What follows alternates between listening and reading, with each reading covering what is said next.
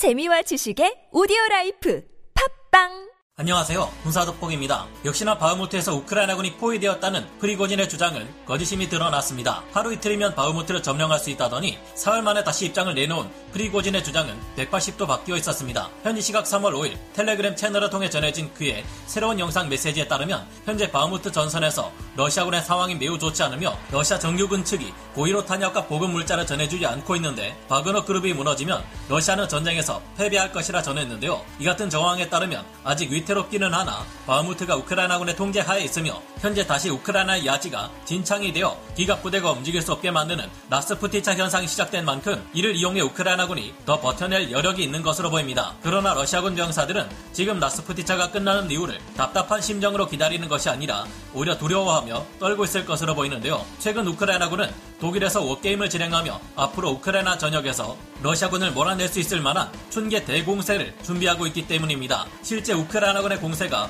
어떤 형태를 띠고 어디에서 시작될 것인지는 아무도 알 수 없고 상황에 따라 달라질 수 있는 만큼 지켜봐야겠지만 벌써부터 여러 오신트 전문가들이 우크라이나군의 대공세 시나리오를 예측해 올리고 있는데요. 이들의 예상에 따르면 우크라이나군의 주요 공세 전략이 될 만한 시나리오는 총 5개이며 그 외에 알려지지 않은 비밀 전략도 있을 가능성이 높습니다. 오늘은 이 5개 시나리오 중에서 우크라이나군이 실행할 만한 가능성이 높은 시나리오 3개를 여러분께 알려드리고 그중 변수가 될 만한 요소는 없는지 생각해 보겠습니다. 전문가는 아니지만 해당 분야의 정보를 조사 정리했습니다. 본의 아니게 틀린 부분이 있을 수 있다는 점 양해해 주시면 감사하겠습니다. 영토 전역을 되찾기 위한 우크라이나군의 대반격 그중 첫 번째 전략은 트로이츠케 탈환 작전인데요. 우크라이나군이 쿠피안스크에서 우크라이나 공세 병력을 투입시키고 드보르치나에서는 오스킬 강을 건너는 도하 작전을 벌여 양쪽에서 동시에 주력 병력을 투입시켜 러시아군 방어선을 돌파하는 동시에 쿠제미우카 방면에서도 조공을 가며 뚫고 들어갑니다. 쿠제미우카 방면의 우크라이나군은 스바토우에서 몰려오는 러시아 지원군의 발목을 잡고 시간을 끄는 역할을 하는 것인데요. 그동안 우크라이나군 주력은 동쪽의 트로이츠케까지 진격하고 스바토우에서 올라오는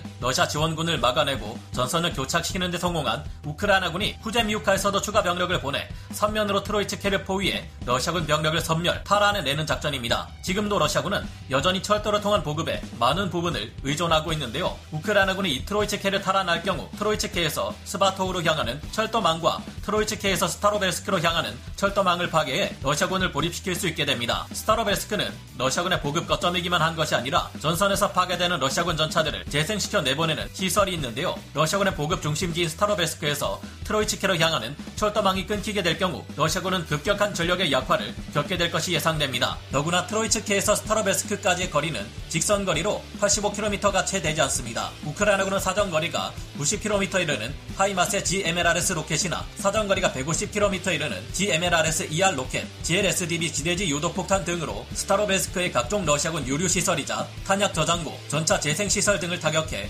동부전선 북부의 러시아군 보급을 끝장내다시피 할 수 있겠는데요. 이렇게 될 경우 그 사이에 포위되어 고립된 러시아군은 다시 한번 필사 탈출을 시도할 것이고 우크라이나군은 패퇴하는 러시아군을 쫓아 추격할 것으로 예상되고 있습니다. 이 전략의 경우 우선적으로 뚫고 들어가야 하는 러시아군의 쿠피안스크, 드보로치나 쿠제미우카 방어선이 매우 취약한 것으로 알려져 있기에 성공 가능성이 상당히 높을 것으로 예상되는데요. 다만 이 전략이 성공해도 이어서 남쪽의 스바토우까지 탈환하지 않으면 정치적 영향이 미미할 것은 물론 우크라이나군의 승리라고 말하기에는 너무 작은 전과라는 점이 아쉬울 것으로 보입니다. 두 번째 전략은 스바토우를 탈환하고 이어서 러시아군의 보급 거점 스타로베스크를 향해 주 공세를 가하는 전략인데요. 이를 위해서 우크라이나군은 스바토우 러시아군 방어선을 향해 정면으로 진격하는 동시에 쿠피안스크 방면에서도 공세를 가해 양쪽에서 들이칩니다. 짧은 시간 안에 스바토우를 탈환한 우크라이나군은 세 갈래로 나눠 진격하게 되는데요. 우선 첫 번째 부대는 스바토우에서 P66번 도로를 따라 남하하면서 크레미나로 진격합니다. 두 번째 부대는 스바토우에서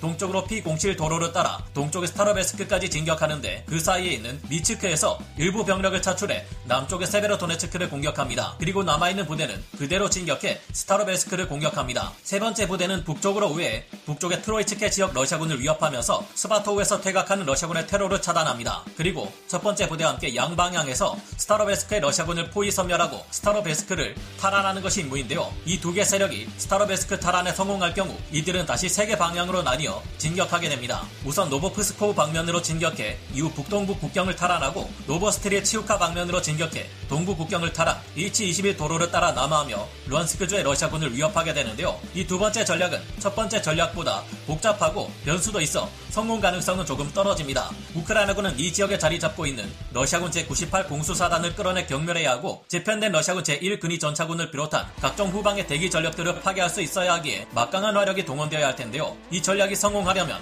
하르키우 공방전 때처럼 하루에만 40km 이상을 쾌속 전진하며 러시아군을 빠른 시간 안에 무너뜨려야 합니다. 그렇지 않을 경우 러시아군이 재정비를 거친 후 구축한 예비 방어선 에 막혀 우크라이나군 공세 병력이 위기에 처할 위험도 있는 것으로 파악되는데요. 그러나 우크라이나군 내에서는 충분히 성공 가능성이 있는 전략으로 보고 있으며 이 전략이 먹힐 경우 상당한 정치적 파급력을 발휘할 것입니다. 우크라이나군은 스바토우로 지나 상당한 상징성을 지닌 크레미나와 세베로도네츠크를 동시에 코앞에서 위협할 수 있게 되고 북동부 전선 전체의 러시아군을 크게 흔들어 놓아 스타로베스크 탈환은 물론 북동부 국경지대까지 대부분의 지역을 탈환할 수 있다는 엄청난 효과를 가지는 전략이 이것인데요. 세 번째 전략은 기습적인 전략인 만큼 비밀 유지에 많은 노력을 들여야 하는 방법이지만 성공할 경우 그야말로 엄청난 효과가 기대되는 전략인데요. 우선 최초의 방어선 돌파는 도네츠크 남부의 마린카와 부울레다르 사이 전선의 세계 방면에서 시작됩니다. 그리고 이때 부울레다르는 물론 노보크라인카, 벨리카 노보실카, 테미리우카 등 여러 지역에서 예비 공세 부대를 대기시킵니다. 이 방어선의 돌파가 성공할 경우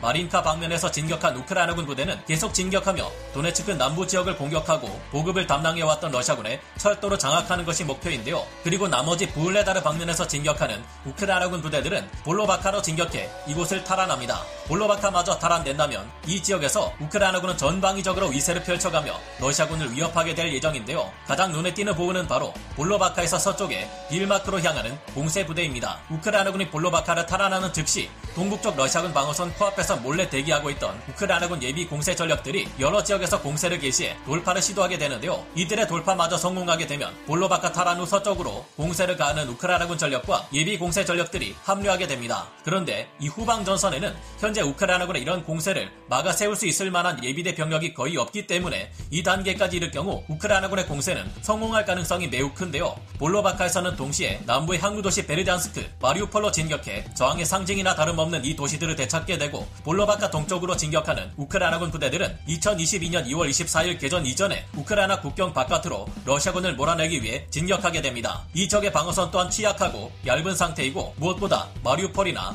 베르단스크까지 후방에 러시아군 예비대 병력이 없기 때문에 성공할 경우 매우 강력한 효과가 있을 것으로 기대되는데요. 다만 변수는 기동로가 매우 넓고 공세를 가해야 할 경로가 평평한 평야지대라 예비 공세 부대들이 공세를 가할 의도를 숨기는 것이 꽤나 까다로울 것으로 보인다는 것이 문제입니다. 공세 의도가 들통날 경우 러시아군은 즉시 주력 병력을 이곳에 보내 방어 태세를 강화할 것이기에 우크라이나군의 공세 또한 성공을 장담할 수 없게 될 것이 우려됩니다. 이 같은 우크라이나군의 대반격이 시작될 시기는 라스푸티차 현상이 주춤하는 3월 말에서 4월 초가 될 것으로 예상됩니다. 그러나 러시아군의 소모가 예상보다 극심할 경우 우크라이나군의 공세가 이보다 더 앞당겨질 수도 있고 러시아군이 또다시 대규모 강제 동원령 등으로 병력을 크게 확충할 경우 더 늦춰질 수도 있을 것으로 파악되고 있는데요. 공세를 가하는 지역의 기후 상황이 어떠한지, 언덕이 많은지, 매복할 만한 습지대가 있는지 등의 여부 또한 공세에 많은 영향을 줄 것으로 보입니다. 예상보다 자꾸만 우크라이나군의 공세가 늦춰지고 있다는 것이 답답하지만 어떤 형태의 공세를 가하든 공통적으로 반드시 전제되어야 할 조건은